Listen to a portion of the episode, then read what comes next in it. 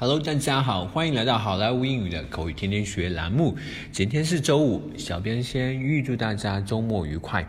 今天给大家带来一句非常非常霸气的霸气的话，这么一句话是 "I get the final say."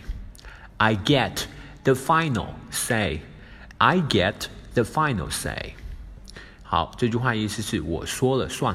I get get 就是得到的意思，final 就是最终的，say 就是说话的权利或者说话。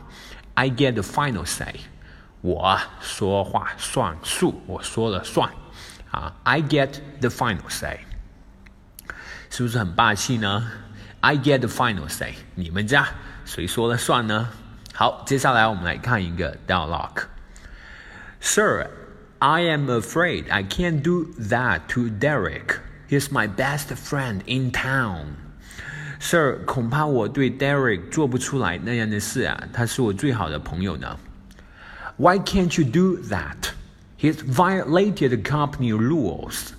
Given what he has done to the company, he deserves to be sacked. 为什么你做不了？他违反了公司的规章制度。鉴于他对公司做的这些破事儿，他理应就该被开除。 no more middle ground，就没有一点折中的办法了吗？No, do as I say. This is my company. I get the final say. 没有，就按我做的，就按我说的做。这是我的公司，我说了算。Sir, I'm I am afraid I can't do that to Derek. He's my best friend in town. Why can't you do that? He's violated the company rules. Given what he has done to the company, he deserves to be sacked.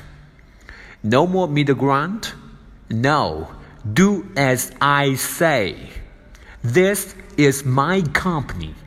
I get the final say. All right, folks, Thanks so much for today. 更多地道英语学习资源，欢迎锁定，欢迎关注微信公众号“好莱坞英语”。我是你们的主播 Vic，我们明天再见，拜拜。